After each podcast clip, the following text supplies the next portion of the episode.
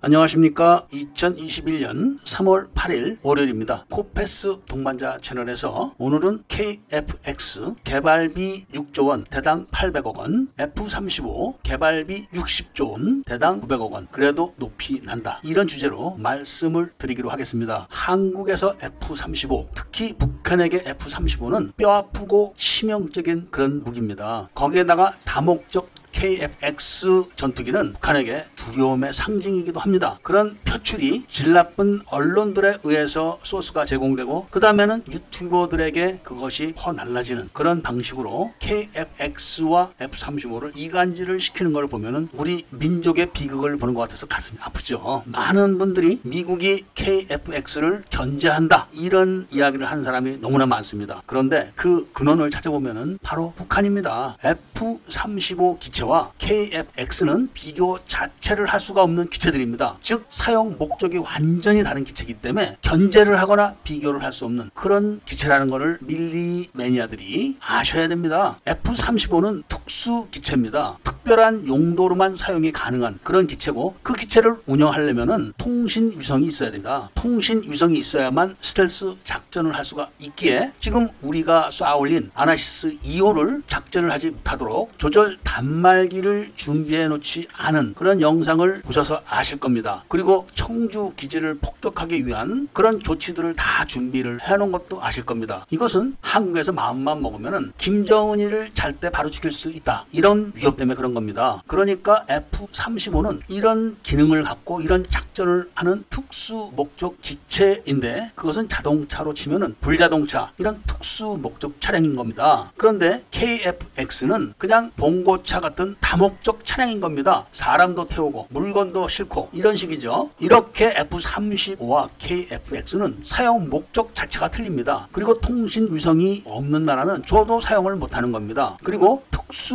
목적을 위한 기체이기 때문에 한 번 비행을 할 때마다 많은 돈이 들어가기 때문에 특수 목적이 필요하지 않은 그런 나라는 저도 사용을 못합니다. 워낙 유지비가 비싼 그런 기체입니다. 그러니까 우리나라에서도 F-35는 주력 기체가 아닙니다. 이 점을 사람들이 알고 있으면 절대로 흑색 선전에 흔들리거나 넘어가질 않습니다. KF-X 기체가 완성된다고 하니까 그동안 그렇게 KF-X 이방을 하던 사람들이 이제는 미국 놈들이 KF-X도 못 날리게 하네, 이렇게 또 넘어가는 겁니다.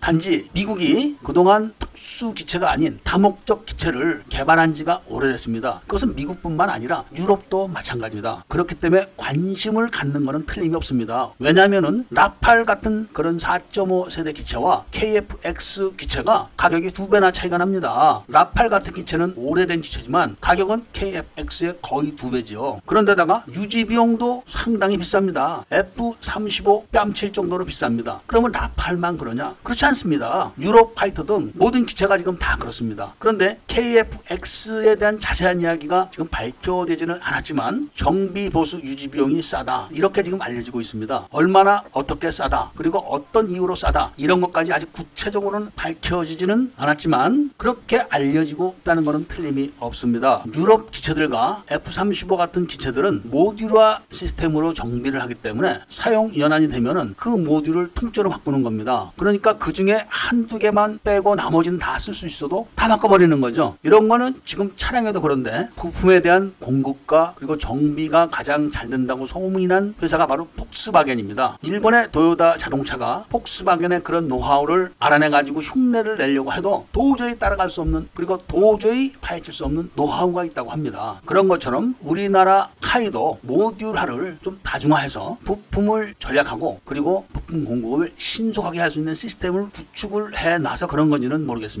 KF-X는 다목적 기체입니다. 초계도 할 수 있고, 그리고 공대공도 할 수 있고, 공대지도 할 수 있고, 공대함도 할 수 있습니다. 그런데 F-35 가지고는 억지로 하면 되겠지만 F-35 기체 한번 뜨면은 돈이 너무나 많이 나가기 때문에 F-35 가지고 그런 작전을 하지는 않습니다. 그런데 대한민국은 이 두 기체를 다 갖게 되는 겁니다.